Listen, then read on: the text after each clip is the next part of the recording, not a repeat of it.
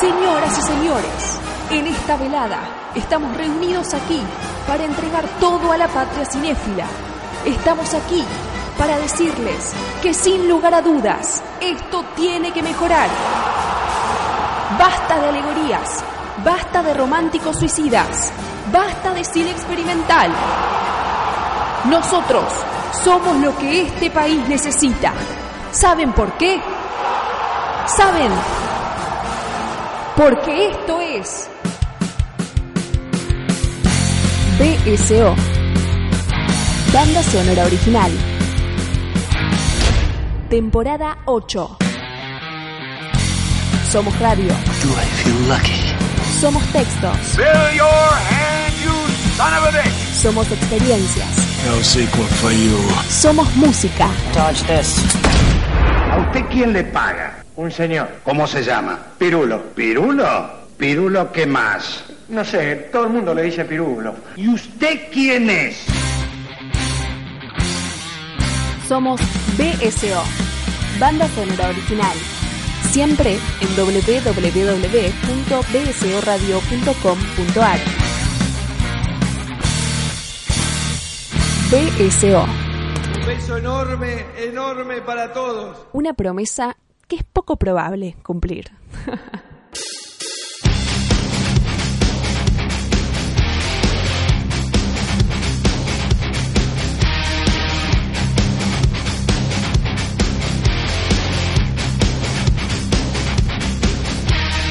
Bienvenidos a una nueva entrega de banda sonora original. Mi nombre es Diego Cirulo. Nos encuentran siempre, todos los jueves, un nuevo capítulo podcast estrenándose aquí en www.bcoradio.com.ar. Y como verán, hoy es 12 de septiembre, en el día de ayer.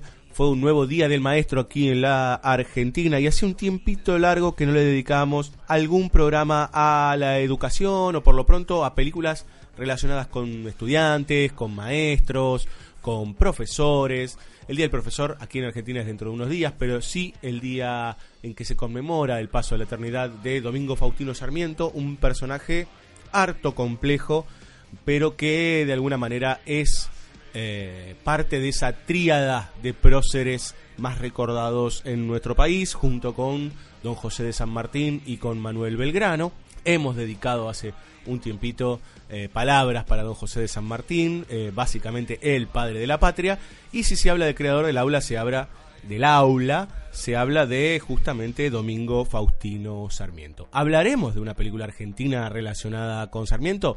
No, no hablaremos, por ejemplo, de su mejor alumno, la película dirigida por eh, Lucas de Mare, eh, sino que vamos a meternos con otra película argentina, en realidad un cortometraje, que puntualmente se mete con un retrato puntual de la educación en un momento muy especial de la Argentina. Vamos a movernos a través del mundo, en realidad vamos a tener tres películas que son bien distintas o por lo menos que tienen orígenes bien distintos. Si quieren comunicarse con nosotros o ver todos nuestros contenidos, como ya les dije, www.bcoradio.com.ar o si no, nos buscan en Instagram, Facebook o Twitter, ¿sí? En Twitter es donde menos gente nos sigue, así que si nos quieren seguir, ahí generalmente discutimos sobre algunas cuestiones, posteamos los programas, algunas este, fechas puntuales, etcétera, etcétera. Gracias a todos los que nos siguen como siempre. La primera película de la noche en realidad no va a ser argentina, sino que va a ser japonesa. Y nos vamos a justamente a una de las islas más grandes de Japón, llamada Sodoshima. Es este del mar de Japón, una de las de las este, islas más grandes, como les decía. Y allí hay una pequeña comunidad en 1924. La película 24 ojos, dirigida por Keisuke Kinoshita, nos retrata ese Japón preguerra, ¿sí? O por lo menos nos instala originalmente en ese espacio, pero en ese en ese espacio que en realidad está de alguna manera aislado de lo que es el, progreso, de lo que es toda la estructura que viene armándose no solo en Occidente, sino también en Oriente. De hecho, para esa época todavía los japoneses tenían emperador, ¿sí? O sea, aunque había ya una mezcla con la idea eh, más bien eh, de congresos y la idea de tener parlamento, todavía estaba instalada la idea del hombre sol, digamos, ¿no? El sol naciente, del hombre representante de la deidad, del emperador, la casta, etcétera, etcétera, etcétera. ¿Qué nos cuenta la película? Bueno, básicamente la vida de una maestra. Esa maestra se llama Oishi y va a tener distintos sobrenombres, ¿sí? Eh, maestra Guijarro, maestra Llorona, le van a ir poniendo los niños eh, que son los hijos de aquellos que viven en esa isla que, por más grande que sea, tiene una muy pequeña comunidad. Y esa pequeña comunidad, de alguna forma, es muy cerrada, muy tradicionalista, pero tradicionalista en el sentido de eh, eh, que busca de alguna forma sostener aquello que todavía tiene cierto, cierta coloratura medieval, ¿sí? cierta coloratura rural, cierta coloratura previa al estallido de lo que nosotros entendemos como la revolución industrial y de repente se encuentra con esta maestra que llega, con esta maestra muy joven, que aparece con una bicicleta. La película empieza y termina con un andar en bicicleta, ¿no? Eh, la diferencia simbólica entre, entre el principio y el final estará justamente en el recorrido, en el viaje, en el movimiento, en esas ruedas que van atravesando los caminos, pero cuando llega esta mujer, tener bicicleta en esa sociedad es como algo rarísimo. E imagínense que en 1924 en el mundo estábamos hablando de la explosión ¿sí? de los medios de locomoción. Ya no estamos ni siquiera hablando del vapor. De hecho, en el próximo bloque vamos a hablar de una película en donde lo único que cruza es vapor en una, en una sociedad muy puntual argentina. La aparición de esta maestra tiene ciertas reacciones al principio, pero esas reacciones eh, luego van cambiando, van mutando, se van amenizando al darse cuenta que es una maestra que se va a convertir en fundamental para esos chicos. La maestra Oishi tiene una forma casi maternal, ¿sí? De, tratar a estos chicos, que en realidad no son tantos, son 12. Y de allí el nombre de la película, 24 ojos, ¿sí? 12, ¿sí? Miradas a partir de 24 ojos que reciben eh, parte de todo lo que intenta esa maestra llevar.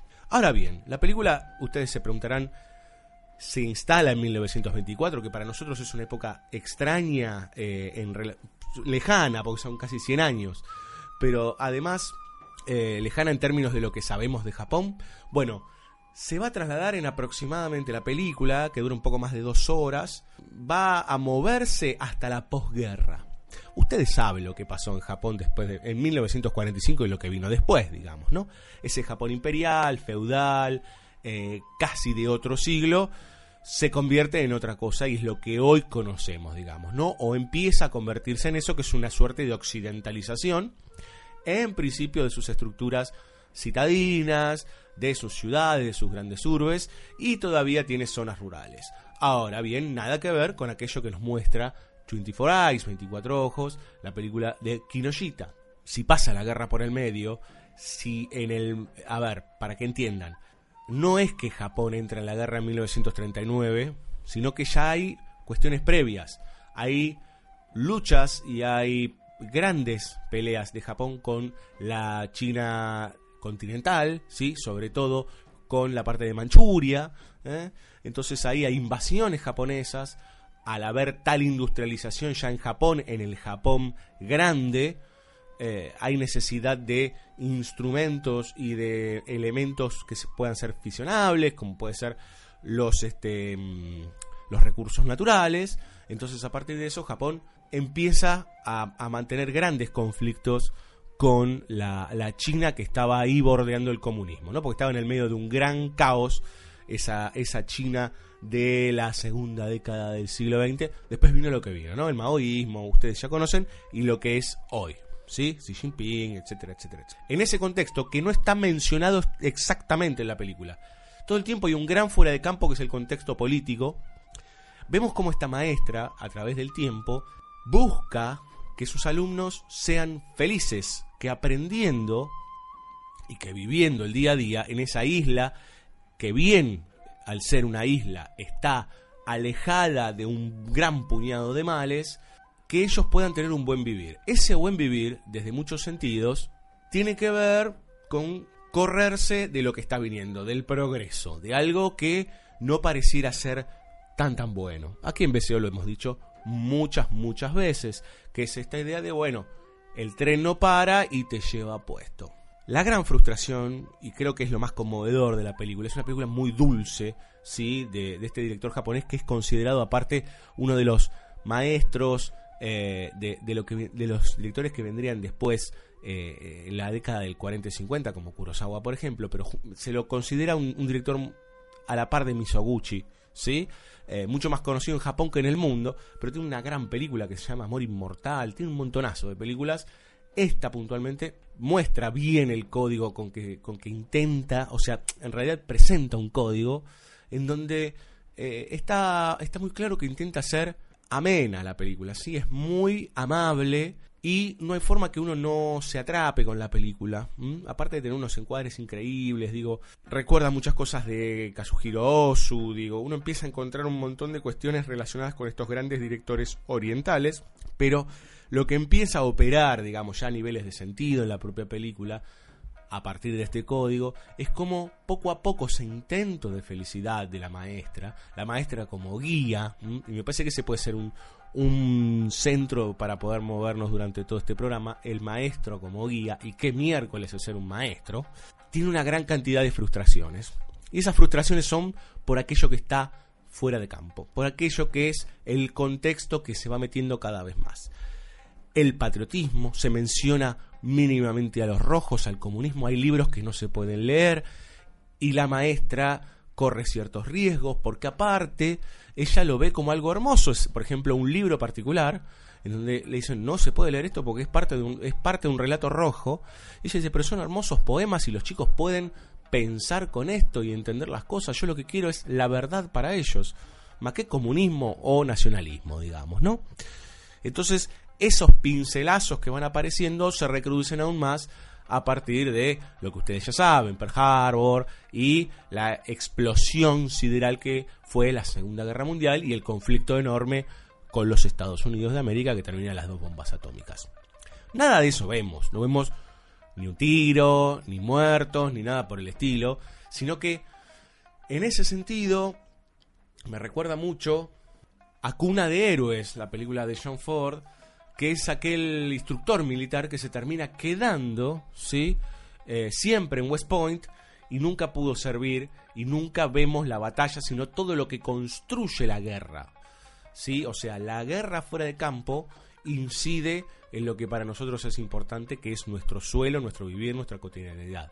En el caso de The Long Grey Line, el sufrimiento era otro porque el personaje era militar. En este caso, la maestra está en contra ¿sí? de la guerra, está en contra.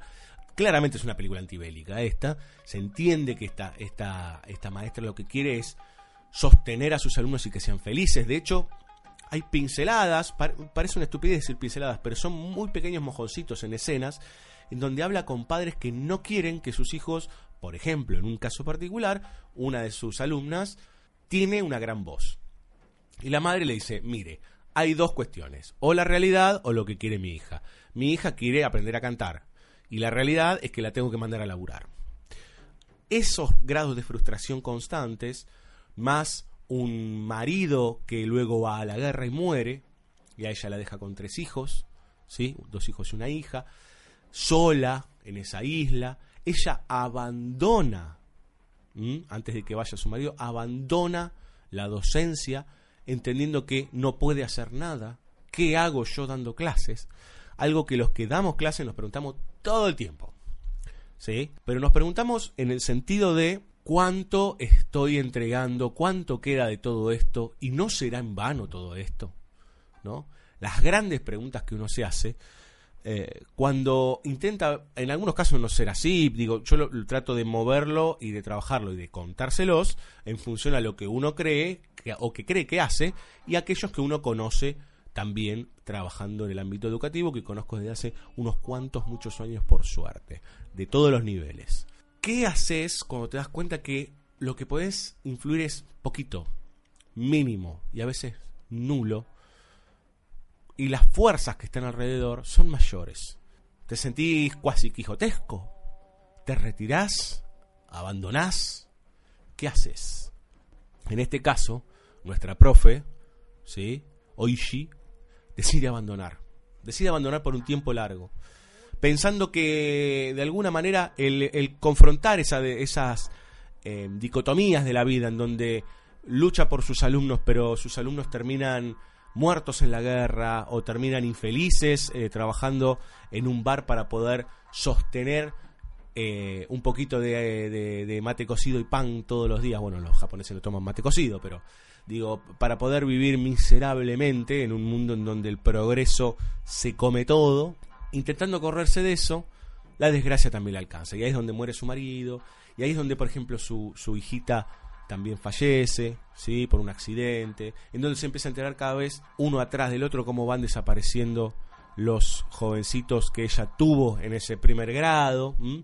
Por parte, recuerda mucho a la Argentina, estos pueblos que ahora ya no pasa tanto, pero en una época que ni secundario tenían, tenían una primaria. Pasa en algunos pueblos que seguramente en el pueblo que vamos a mencionar en el, en bloque que viene va a haber algo, algo ahí dando, dando vueltas con, con respecto a eso, ¿no? De, de- de lo poquito que hay en un pueblo. Es una escuela primaria para todos y para el secundario hay que ir a la parte insular, ¿sí?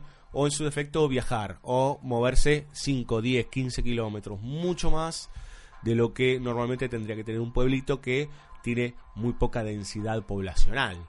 Entonces, em, la, la maestra, como les decía, ese grupito que ella creyó en algún momento que podía darles felicidad e inculcarles valores para que se, se conviertan en lo mejor posible en sus vidas, que vaya a saber uno qué es, pero que tiene que ver con la realización, no con el éxito, con la realización. Después de abandonar, después de las desgracias, después de la guerra, después de la bomba, la cual no se menciona, hay una gran escena con sus hijos, con los dos hijos eh, más grandes, en donde el hijo más grande dice, estoy muy triste porque nos acabamos de rendir. Y ella, que en algún momento había tenido problemas por decir que prefería a los pescadores antes que los soldados y estuvieron a punto de acusarla de comunista, le dice, al fin, ¿no? No va a haber más muertos y los muchachos van a volver a casa. Esta bajada claramente pacifista tiene un costado relativamente débil, podríamos decir, que tiene que ver con, eh, con que no hay heroicidad en nuestra, en nuestra profe. ¿sí? en la maestra. No hay heroicidad, sino que es una padeciente durante las dos horas y pico, lo cual eso tiene que ver con el punto de vista de cada uno. Para mí es un, un gran, un gran retrato y un gran personaje, pero que en realidad lo que le sucede es que ella lucha de alguna forma con eso, se rinde y después de la guerra, ya grande, veintipico de años después, tiene que volver. Tiene que volver a dar clases y muchos de esos chicos que están son los hijos de los que quedaron de esos 24 ojos. Como les decía antes, algunos han muerto, hay uno de sus alumnos que ha quedado ciego, ¿m? alguna de las chicas que han podido volver a la isla, otras que han viajado para verla. Y la película cierra con una pequeña celebración en donde mm, comen y toman algo junto a la ya grande maestra, una maestra de después más de cincuenta y pico de años, al borde del retiro, no sé en Japón, pero generalmente los docentes se retiran después de los 60 años, algunos le pegan duro y parejo y se retiran mucho tiempo después, pero esa celebración es un reencuentro, es un refuerzo y es un traer al presente aquellos que ella creyó tocar en aquel pasado idílico. O sea que de alguna manera la película en esa parábola termina armando una suerte de envoltura de nostalgia. Y en esa envoltura de nostalgia es donde nosotros decimos, carajo, ¿no? Como espectadores, digo, ¿qué pasó en el medio, digamos? ¿no? Más allá que la vida es trágica per se, digo, ¿qué es lo que estamos haciendo? Sobre todo del siglo XVIII para acá, ¿qué es lo que estamos haciendo? ¿En qué nos hemos convertido? Como dijo un señor que todavía gobierna la Argentina, creemos, o suponemos. Y la guerra pasó, y el progreso pasó, y el capitalismo pasó. Y ver esta película hoy, con un Japón probablemente entre los países más desarrollados del mundo, entre uno de los países eh, más frenéticos del mundo, y viendo ese Japón rural, uno dice, ¿qué ha pasado? Ya lo puede ver aquí en Buenos Aires, nosotros que somos argentinos, y nosotros no somos un país muy desarrollado que digamos. Imagínense en una hiper megapotencia como Japón. Y en ese sentido creo que esto es una película del 54, nueve años después de la bomba de Nagasaki, las bombas de Nagasaki y Hiroshima, uno no se puede ni imaginar lo que debería ser la cabeza de el señor eh, Keisuke Kiyoshita, ¿no? Hacer algo, una película sobre algo que terminó hace nada, ¿sí? Por más que eras otra persona, terminó hace poquito. ¿Cómo instruís eso? Por eso me parece que también es claro ese, mensaje pacifista. Y lo más lindo es lo que les decía hace unos minutos. La película termina con una bicicleta y esa bicicleta, hay toda una cuestión con el andar y el moverse en la película que es muy evidente, con el transcurrir, que no necesariamente es el progresar. ¿Sí? Me parece que hay un balance claro en la película entre el, transcurrir y el progresar, entre el moverse y el avancemos, ¿sí? Avancemos indiscriminadamente. Y lo importante que es la movilidad para poder encontrar y encontrarse muchas veces y a veces retomar una movilidad antigua, ¿no? Ella había dejado de andar en bicicleta de joven porque se había lastimado un tendón y después, bueno, por avatares eh, del destino no la tuvo más esa bicicleta. Entonces estas alumnas y el alumno que le quedaron ya grandes le regalan en una emotiva escena una bicicleta muy parecida a aquella. Entonces la película termina con ella volviendo día tras día tras día a la escuela, remotivada con esa bicicleta, por unos paisajes grandísimos que también se pueden poner en cotejo con los planos del western, los planos de John Ford, con esos planos hermosos de, paisajes enormes, en este caso repletos de mar y de montañas y de niebla. Y esa maestra que sigue, que sigue, matando un poco esa nostalgia finalmente, aunque en la parábola la mirada está en el retrato de, de ella con sus alumnos. Ella está con las muletas, los alumnos la quieren mucho, la fueron a buscar en una escena muy puntual todos los padres se preocupan, es una cosa hermosísima, yo les recomiendo que la miren porque es una belleza esta película, los alumnos que toman una decisión de ir caminando a buscarla aunque ella viva muy lejos, para verla, para ver cómo está. Y se sacan una foto con ella en muletas, que es lo que vemos casi al final de la película. Ella no puede andar y finalmente en la película simbólicamente vuelve a tomar esas ruedas que no son las ruedas del ferrocarril, las ruedas del progreso, las ruedas del auto, sino que sus pies tienen que hacer un nuevo ejercicio y el camino se vuelve a hacer, digamos, ¿no? Se hace el camino al andar, decía un poeta. Entonces, otra vez hay que retomar, después de muchos años, el coraje de educar a aquellos que probablemente te necesiten en esa comunidad. Lo cual es bastante interesante para este hoy, para este presente, en donde muchos que uno cree que son maestros son la nada. U otros que se creen grandes, genios, superiores, y no ven más allá de la nariz. No sabemos. ¿Tendría que haber horizontalidad en el aula? Yo creo que no. Ahora, verticalismo extremo tampoco. Tal vez ahí vamos con una tercera posición, no tibia. La guía, el maestro debe existir, pero tiene que haber un fluir, me parece, dentro del aula de retroalimentación. Todo el tiempo. Digo, los jóvenes de hoy no son los jóvenes que éramos nosotros hace 20 años, 25 años, 15 años. Todo va cada vez más rápido y más veloz. Y me parece que esta película también lo pone de alguna manera en juego, ¿no? Vemos a los primeros niños que están en ese aula con Oishi y están con sus ropajes tradicionales. Cuando termina la película, los alumnos están vestidos casi de fajina forman filas, ¿no? Como ha cambiado mucho en 20 años una islita chiquitita llamada Japón. Vamos a escuchar un poco de música. Primero le recomendamos, pero arduamente, esta película que nos ayuda no solo a pensar, nos pone a pensar no solo sobre, por ahí les parece una estupidez y yo estoy exagerando, eh, nos ayuda a pensar un poco sobre la educación, pero también sobre la idea del progreso. ¿no? nos morimos por la tecnología, nos enloquecemos por aquello que está viniendo y a veces es más tenebroso que los propios monstruos que creamos en algunas historias. Vamos a escuchar a Yuji Kinoshita, ¿sí? que es pariente del director Keisuke Kinoshita, con la música de apertura de esta hermosa película que la van a conseguir claramente porque esto es muy difícil excepto que se pase en algún en el Malva ¿sí? o en el San Martín eh, la van a conseguir eh, en internet como 24 Eyes, ¿sí? O bien como Nihushi no Hitomi, que es el nombre, repito, Nihushi no Hitomi, que es el nombre original de la novela, ¿sí? Previamente escrita, y de la película de 1954.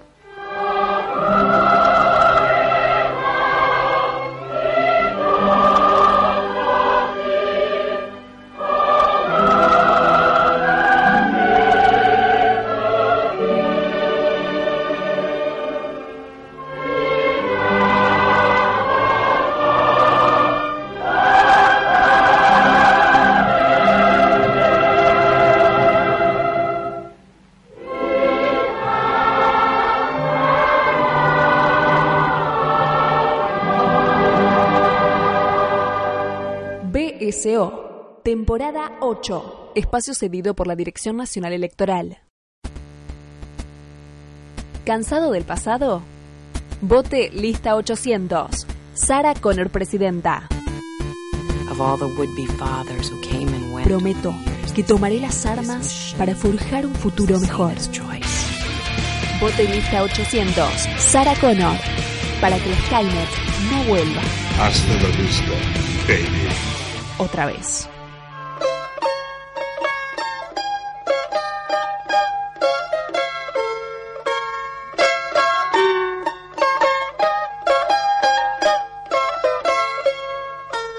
Segundo bloque, hablando de maestros, ¿sí? Y de magisterios, eh, majestades no, pero magisterios sí. Hablaremos ahora de un cortometraje, en realidad también de un director, se llama Jorge Pelorán, un documentalista, tal vez de alguna manera también antropólogo argentino, que vivió muchos años afuera y que hizo una cantidad enorme, enorme de documentales relacionados con las colectividades, con actividades puntuales de ciertas sociedades desconocidas. Y tal es el caso de Chucalesna, que es retratada en 1968 por este director, en un cortometraje de 15 minutos nada más que se consigue muy fácil en YouTube. Yo les sugeriría que revisen seriamente a Prelorán. Es un documentalista que está lejos, por ejemplo, del típico documental de bustos parlantes. Va hacia otro lado, va hacia el registro que nos, que articulado de alguna manera, nos termine dando ficcional, obviamente, ¿sí? esa barrera que hay, esa fina línea que hay entre lo documental y lo ficcional, por lo menos en los documentales, que eh, nos, nos, nos pone, ¿sí? nos articula un retrato de ese espacio. En este caso, Chucalesna, ¿sí?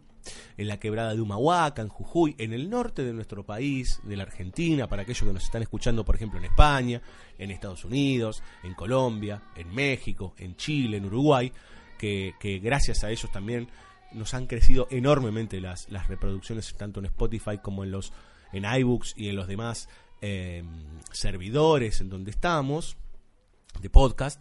Les contamos que eh, es una de las zonas toda la zona del norte y de la Mesopotamia argentina de las zonas más pobres, ¿sí?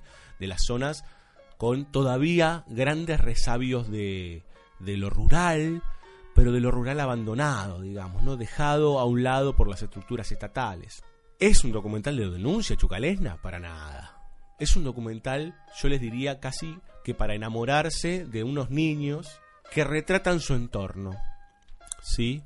Los vemos al principio del documental, los vemos hacer fracciones, algo que para nosotros es muy típico de la escuela primaria. Ahora inmediatamente eso se desarticula y los vemos aprender y pensar su entorno a partir de murales.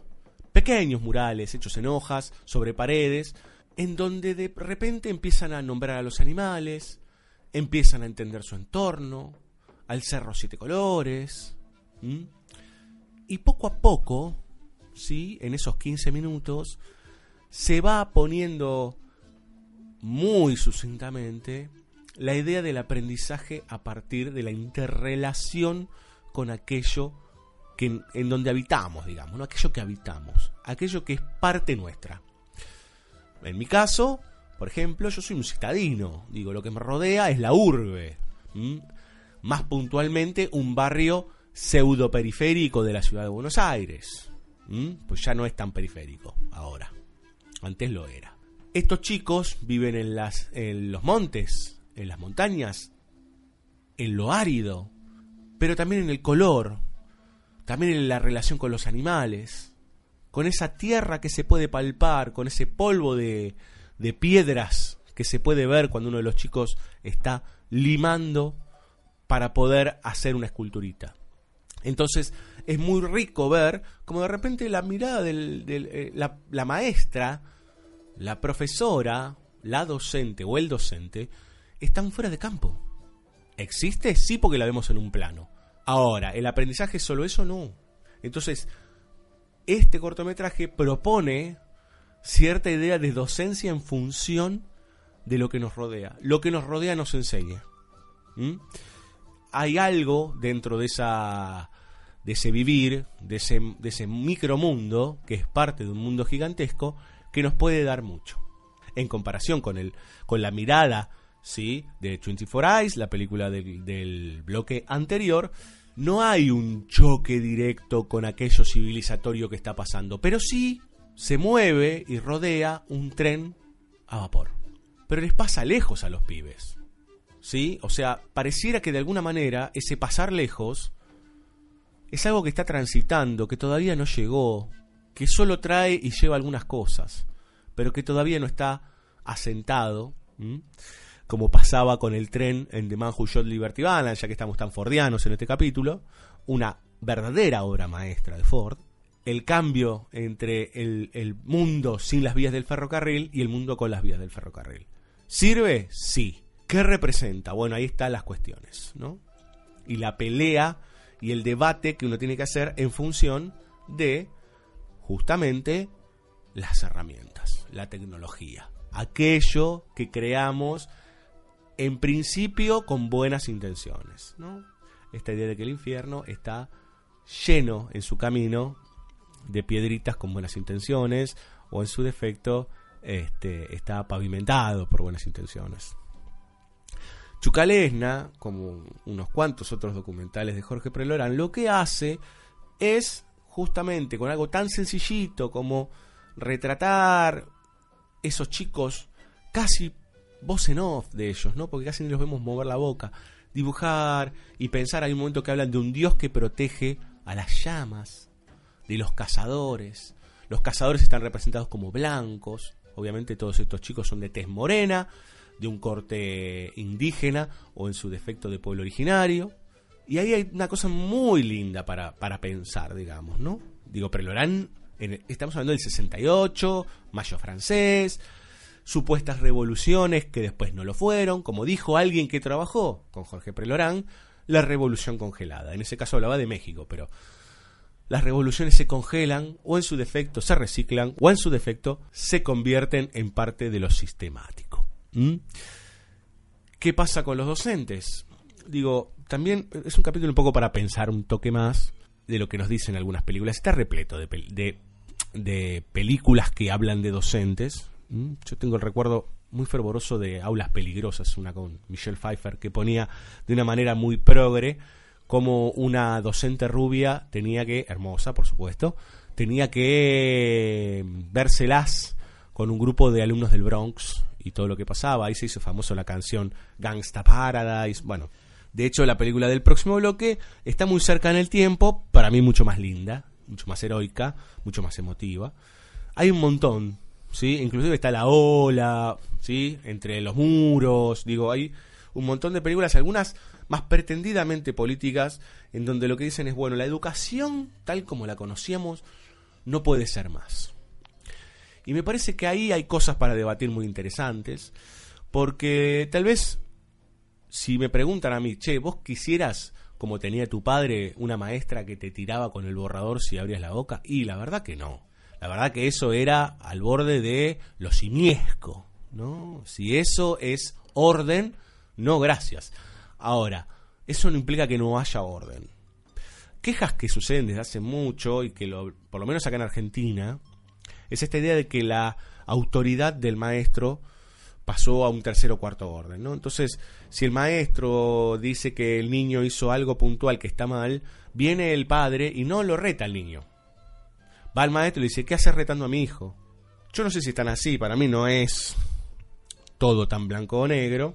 También tendrá que ver con la educación de los propios padres y cómo se va moviendo la cultura.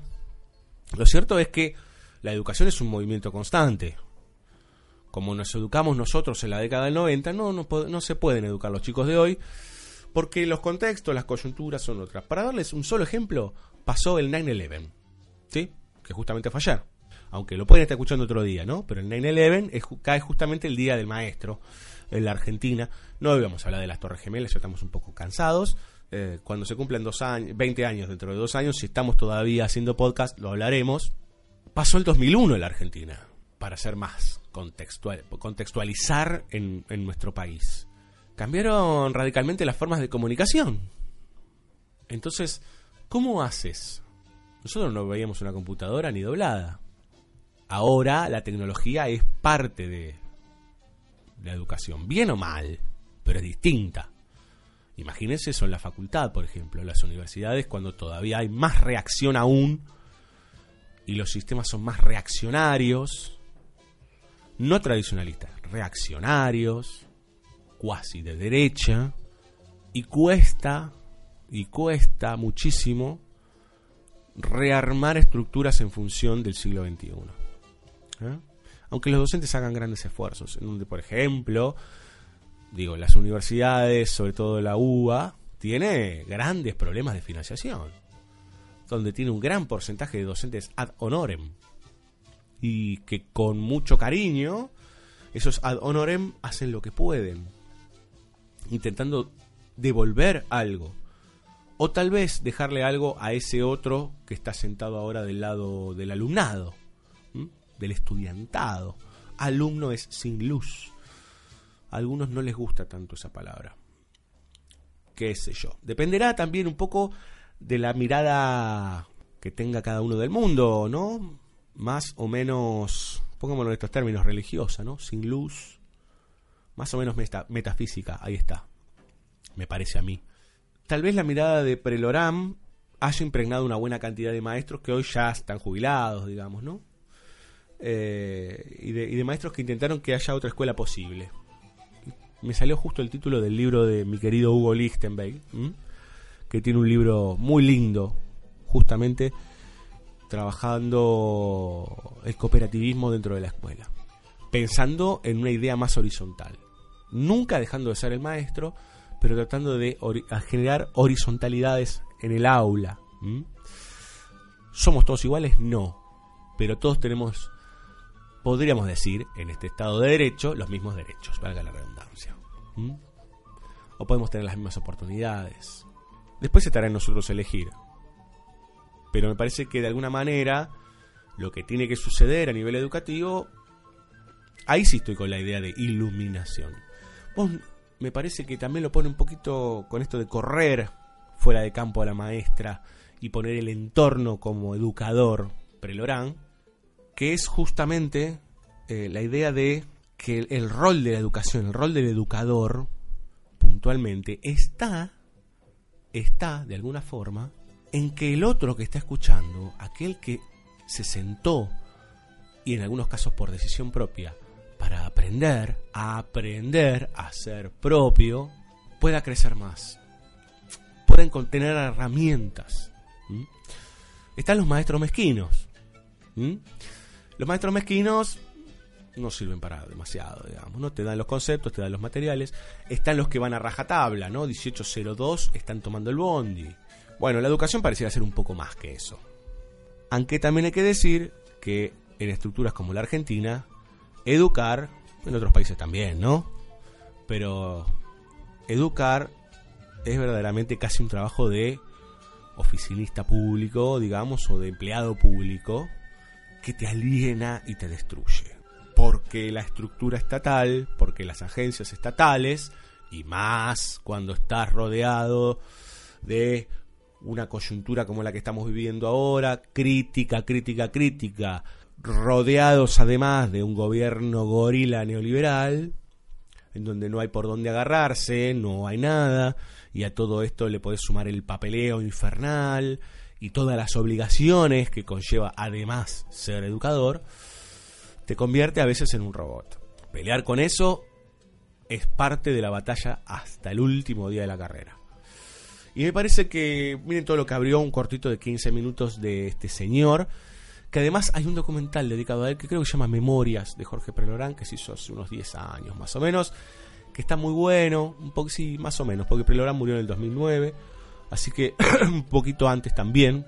Yo les sugiero que lo vean, que, que piensen un poquito en, las cuestiones de si son alumnos si son docentes, en cualquiera de los dos casos, eh, ¿qué, qué, cuál es el eje de la educación? Porque a veces se habla, esto de hay que ser educado, hay que ser educado, este, la, la, mala educación y que no sé qué, y que no hay que faltarle el respeto a no sé qué, no hay que faltarle... A veces algunas cosas hay que faltarle el respeto. Eh, aunque cuando hay un debate, con respeto se pueden decir cosas importantísimas, ¿no? Pero a veces las cosas anquilosadas, secas, e inclusive cosas que son muy muy nuevas, pero que se instalan como bellezas del progreso, hay que mirarlas de coté y ver si en realidad no hay que buscar correrlas, analizarlas en profundidad para ver qué está pasando. Vamos a escuchar a Anastasio Quiroga, que es aquel que eh, interpretó buena parte de la música de Chucalesna. Vamos a escuchar la apertura, muy cortita, justamente de este cortometraje de 1968.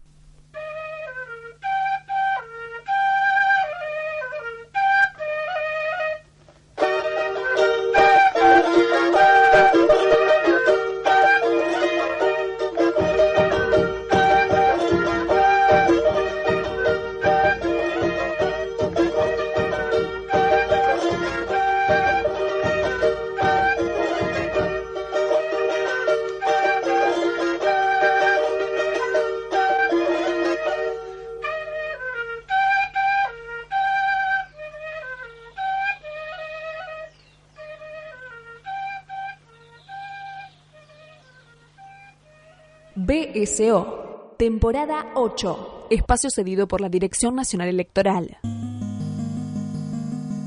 ¿Usted quiere más acción? ¿Quiere que la cosa se ponga seria?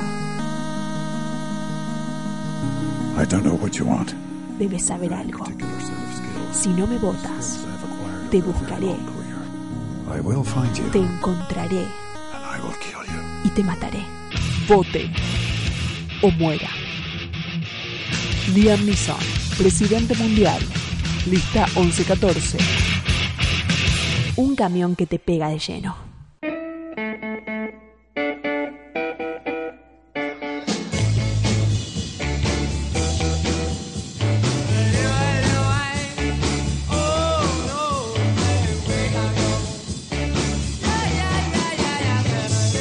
Tercera y última película de la noche. eh, y bueno, ahora yo les cuento que en este capítulo dedicado a- al maestro con cariño, de alguna forma, ese es el título.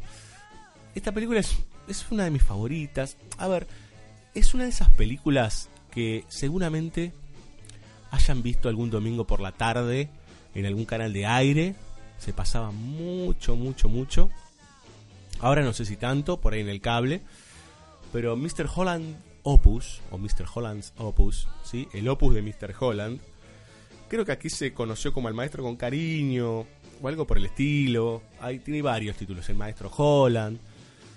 Eh, la van a identificar enseguida cuando les diga que es protagonizada por Richard Dreyfus, que justamente interpreta al profesor Holland, un maestro de música en una escuela del centro de los Estados Unidos. ¿Mm? Esto que para ustedes por ahí dicen, ah, esa película, esa peliculita, eh, sí, de esas como también, como las comedias ligeras de Jennifer López, no, para nada. Para nada. Es una muy hermosa película que habla de el quehacer del maestro y de cómo convertirse en maestro. El profe Holland no quiere ser profesor. Él es músico, un muy buen músico, músico de banda. Quiere ir a Nueva York, quiere hacer giras. Tiene a su esposa, que es fotógrafa, los dos son profesionales, pero las épocas están duras, ¿sí? Es a fines de los 60, cuando empieza la película. Y justamente arranca con Holland despertándose a las 7 y cuarto de la mañana para ir por primera vez al colegio, al secundario. Y eh, su esposa le dice, bueno, mirá, que tenés que levantarte, qué sé yo, ¿quién mierda se levanta a esta hora? Claro, él estaba acostumbrado a la vida nocturna. La película empieza a armar, ¿sí? Cómo este señor Holland trabaja de docente porque no le queda otra. En primera instancia. No le queda otra porque tiene que ganar plata, porque tiene que vivir, porque el éxito no llegó, algo muy típico de la sociedad norteamericana. También lo podemos hablar en función a la estructura de nuestro país. Esta idea de ser exitoso, tener méritos. Y el señor Holland al principio piensa que sus alumnos son unos estúpidos. Les enseña lo más duro y lo más matemático de, de la música, no puede creer que no sepan lo que es un do, no puede creer que toquen tan mal los instrumentos. Allá se llama apreciación musical la materia.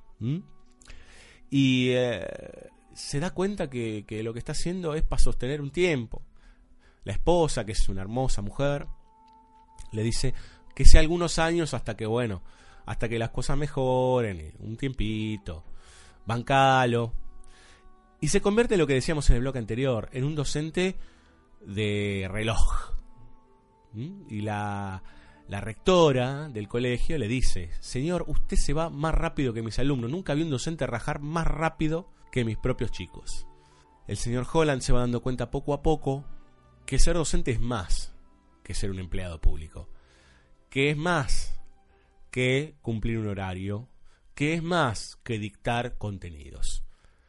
Sobre todo cuando tiene una alumna una chica pelirroja, que se llama Gertrude, interpretada por Alicia DeWitt, que es una actriz y cantante, que quiere tocar el clarinete y no le sale, y no le sale, y no le sale, y no le sale, y él la reta y no le sale, y no le sale, y no le sale, hasta que en un momento él se da cuenta que tiene que hacer algo más.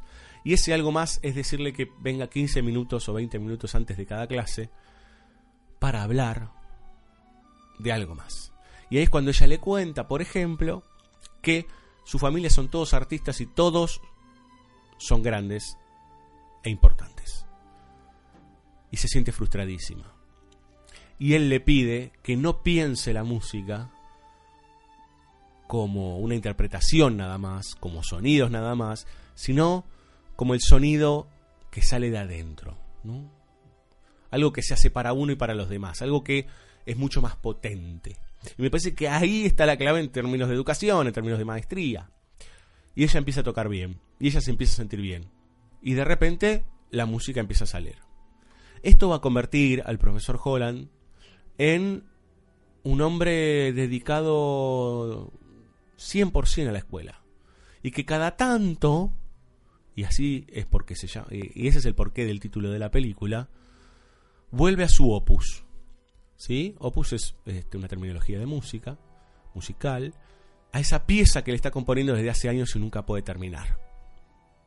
Esa pieza que él no puede terminar porque empezó otro opus.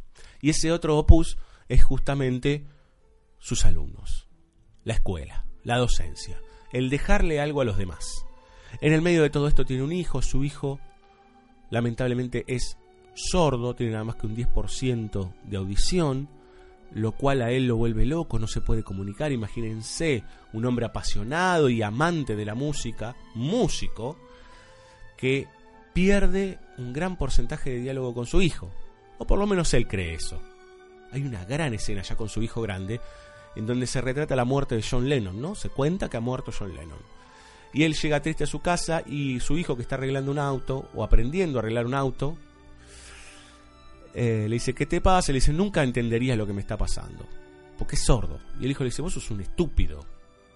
Porque yo sé quién es John Lennon y lo que representa John Lennon para todos nosotros. Fantástico, digamos. Entonces ahí se da cuenta que no solo debe luchar por ser un docente que les dé valores a sus alumnos, sino que además debe luchar por ser padre. Lo cual ya eso es gigantesco. Tragedia en la vida. ¿No? Estamos todo el tiempo batallando. Todo el tiempo peleando en función de aquello que se nos presenta como obstáculo. Todo el tiempo. Y además, como si fuera poco, este profe tiene que luchar contra las estructuras que antes les contaba. Las estructuras anquilosadas, viejas, vetustas, reaccionarias de la institución educativa. Y ahí andará el, el, personaje que hace William H. Macy, que era joven pero acá parece bastante viejo, que es el principal Walters, que viene a reemplazar a su, a su anterior rectora, la anterior rectora de, de, Holland. Y, eh, y, él le dice, pero escúchame, hay un par de cosas que a mí no me gustan nada de vos. Primero, vos les estás enseñando rock a los pibes. ¿Cómo le vas a enseñar rock? Porque al principio Holland estaba completamente enojado porque los pibes no sabían quién era Chopin. Hasta que se da cuenta, post Alicia DeWitt, se da cuenta que hablando de rock and roll les puede hablar de Bach, les puede hablar de Beethoven. Y hay algo simbólico muy lindo, ¿no? Él cuenta la historia de Beethoven, que se iba quedando sordo. Beethoven apoyaba el piano muy bajito en el piso para poder sentir con la oreja la vibración y así componer. Llegó a componer sordo Beethoven. Y después vemos al hijo arreglar el auto de la misma manera, digamos, ¿no? Como que no todo está perdido, como que hay una ligación, un paralelo ahí que se hace claro en que más allá de los trompazos que nos pegan, hay maneras, ¿sí? de aguantar e inclusive de tirar una trompada del otro lado, digamos, ¿no? Vuelvo al tema de eh, la institución, ¿no? Entonces, él le tiene que hacer entender a William H. Macy, le tiene que hacer entender después a los tipos de los presupuestos, les tiene que hacer entender que la música es importante. Y eso es increíble, digamos, ¿no? El docente ya no está luchando por las partidas presupuestarias para dar, no sé, pentagramas, sino que está luchando para que los pibes aprendan e inclusive le dicen en un momento, si yo tengo que balancearme, le dice William H. Macy, entre las fracciones, ¿no? Fracciones o casualidad. O en la música tengo que elegir entre las fracciones. Los pibes tienen que aprender las fracciones. Está bien, pero no. Entonces uno puede llegar a pensar que este hombre, Glenn Holland, es un héroe. Es un hombre que se brinda y que termina corriendo todo su lado egoísta, todo su lado súper adaptado a la estructura del éxito, empieza a correrse de ese lugar y empieza a entender que él es parte y pieza fundamental de una sociedad, de una comunidad que él necesita y que ellos necesitan de él. Otra escena hermosísima, digamos. ¿no? Él tiene un, es muy amigo del profesor de gimnasia. El profe de gimnasia fue a la guerra y le dice, mira, tengo un pibe que tiene muy malas notas, pero es un gran luchador. Como ustedes sabrán, acá no pasa tanto, si en las universidades privadas o si no en otros entes, los estudiantes pueden transcurrir su carrera y, y, tener una carrera deportiva muy importante, sobre todo en el fútbol americano, en el básquet, en la, en la lucha, en el béisbol. En, en, ese, o sea, las universidades son fuente constante de deportistas. Hay un luchador que es un chico negro, esto es pre-Vietnam, que no le da la cabeza para las matemáticas, la literatura, él es luchador. El favor que le pide el otro es hacerlo tocar en la banda para que por lo menos no lo echen y que se den cuenta que está haciendo algo bien. Y le tiene que enseñar a tener ritmo. Y con ese ritmo lo ayuda y llega tres veces a las finales de, de lucha libre, creo que es. No, no, no recuerdo exactamente la disciplina. Y lo más triste de todo eso es que después la guerra se lo lleva puesto. Porque se enlista y porque el chico muere a miles de kilómetros de su hogar. Esta idea de la vida tragicómica todo el tiempo, ¿no? Mezcla entre sonrisas y mezcla entre dolor. Es lo que propone de alguna manera Mr. Holland's Opus, que está dirigida por Stephen Herek. Usted, yo no sé si lo recordarán a Stephen Herek, pero es el director de Critters. Es raro, a ver, es muy raro encontrar eh, como de repente un director que viene de Critters o Billy Ted, ¿no? Ahora que estamos cerca del revival de, de, la, dupla de Keanu Reeves, de repente él es el, director de la primera y de la, creo que de la segunda también, yo ahora no recuerdo, y de algunas películas rarísimas de, de Eddie Murphy, 101 Dálmatas. En el medio tiene esta cosa hermosa, digamos, ¿no? Tiene esta gran película llamada Profesor Holland o Mr. Holland's Opus. Para cerrar, la carrera de Mr. Holland se cierra. Y no se cierra de una manera muy feliz. Porque también empieza a, sostenerse, sobre todo cuando ya nos ubica en los 90, ya piensen que estamos entrando en los pasitos, ¿sí?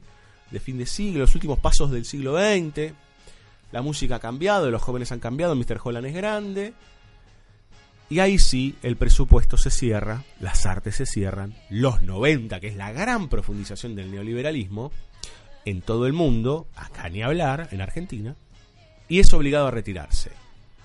Mr. Holland se retira. Tristísimo.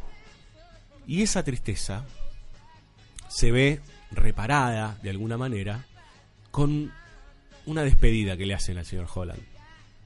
En ese último día que le empaca todo y se está yendo, viejo, sintiéndose abandonado, perdido.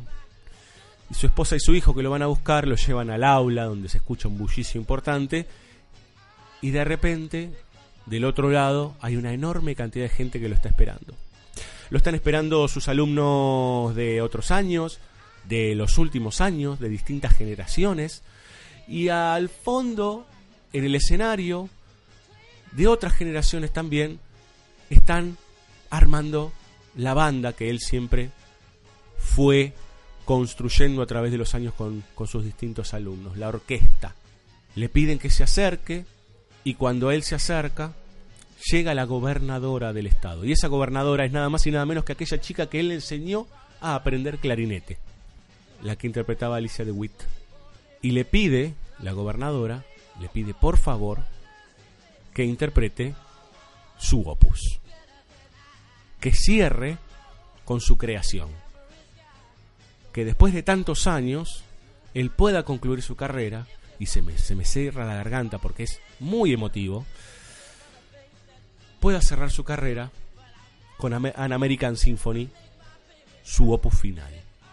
Llora desconsoladamente Richard Dreyfus, el señor Holland, y puede, y puede, a la postre, cerrar el círculo. No ha sido abandonado. Ha quedado algo de él, un poquito, un poquito de él. Suena súper romántico esto.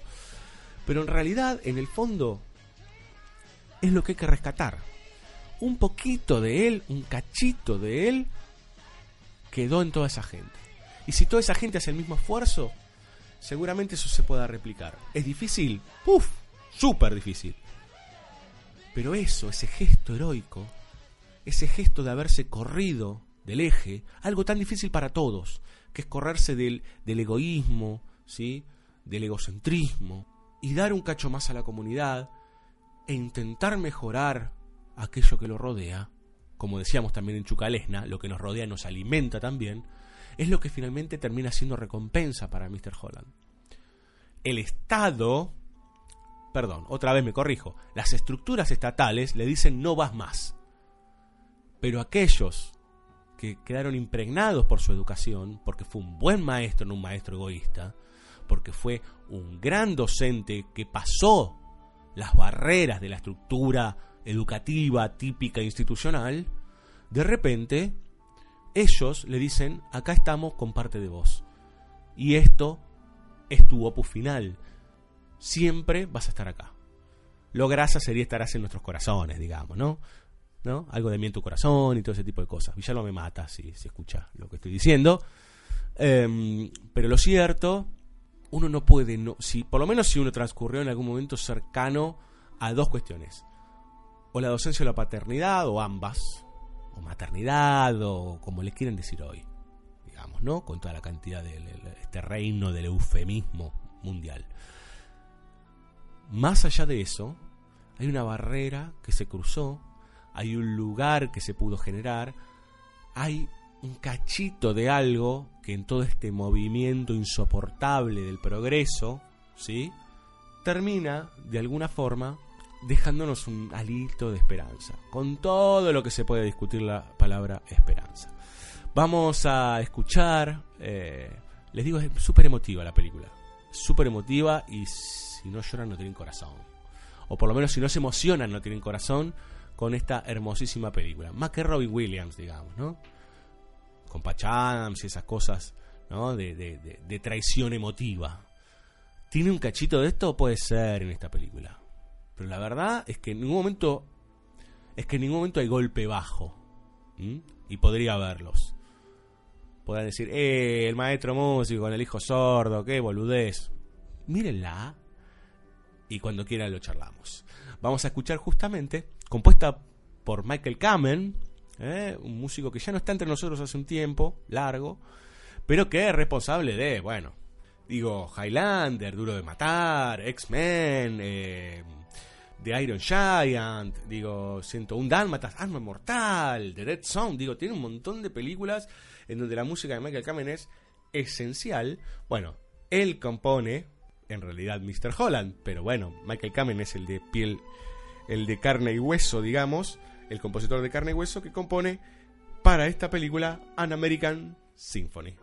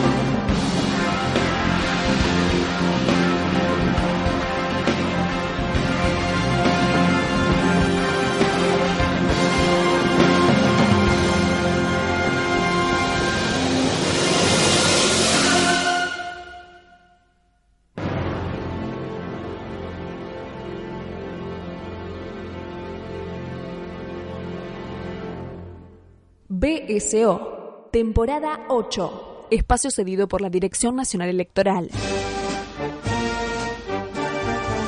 Vote lista negra. Anakin Skywalker presidente. La fuerza. Eso que siempre estará contigo mientras yo te deje. Por nuestros hijos. Por nuestros nietos. Bueno, los míos no. Vote lista negra. Anakin Skywalker presidente. Por una república. I must obey my master. En llamas.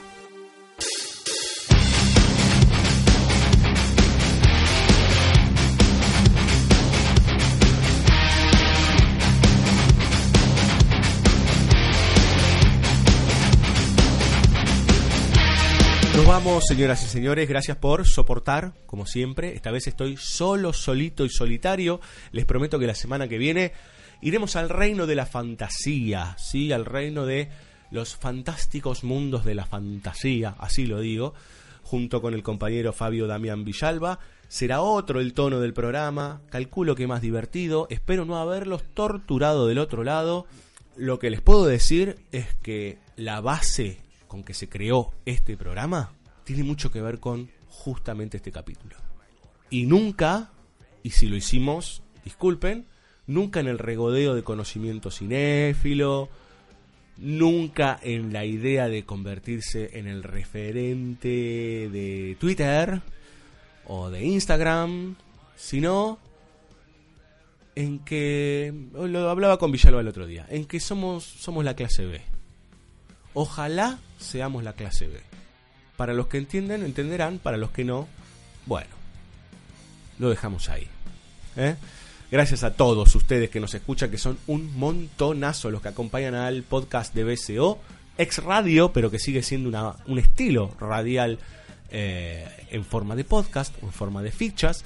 Y eh, nos pueden escuchar este y otros contenidos en www.bcoradio.com.ar está todo ahí, más nuestros textos, entrevistas. Hace poco entrevistamos a Matías Horta por su libro Fuera de eh, Cuerpo Fuera de Control, del cine de David Cronenberg.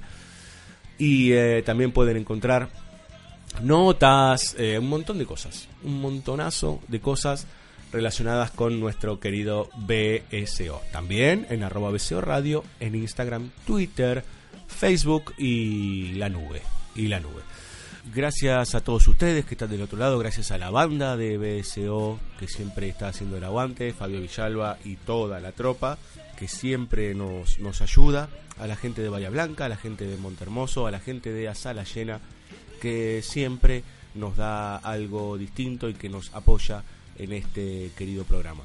Nos vamos con un tema uh, bastante hippie, pero que yo estoy seguro que a Villalba le va a gustar.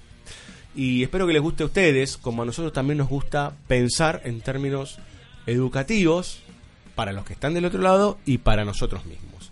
Porque imponiendo las cosas no sale. Compartiendo las cosas tal vez está un cacho mejor. ¿Mm? Feliz día del maestro. Aprendizaje, sui generis. Chau. Aprendí a ser formal y cortés cortándome el pelo una vez por mes. Y si me plazó la formalidad, es que nunca me gustó la sociedad.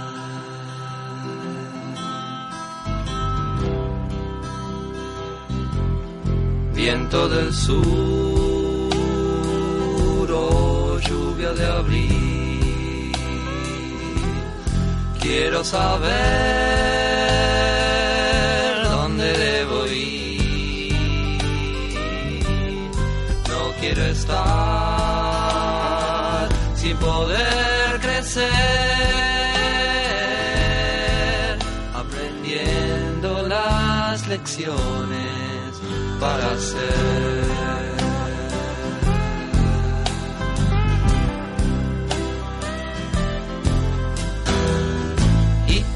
Tuve muchos maestros de que aprender.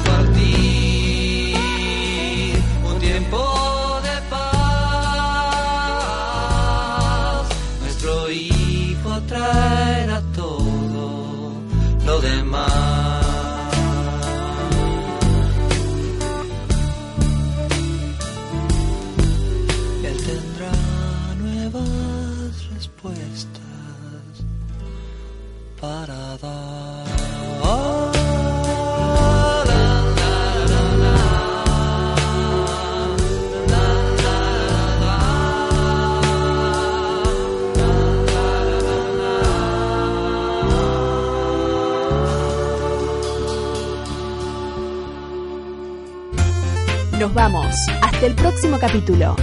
No prometemos nada especial ni nada sustancial. Con suerte, otro rato de pocas certezas. Seguinos en www.bsoradio.com.ar y también en Facebook, Twitter, Evox, Spotify y Mixcloud. BSO, temporada 8.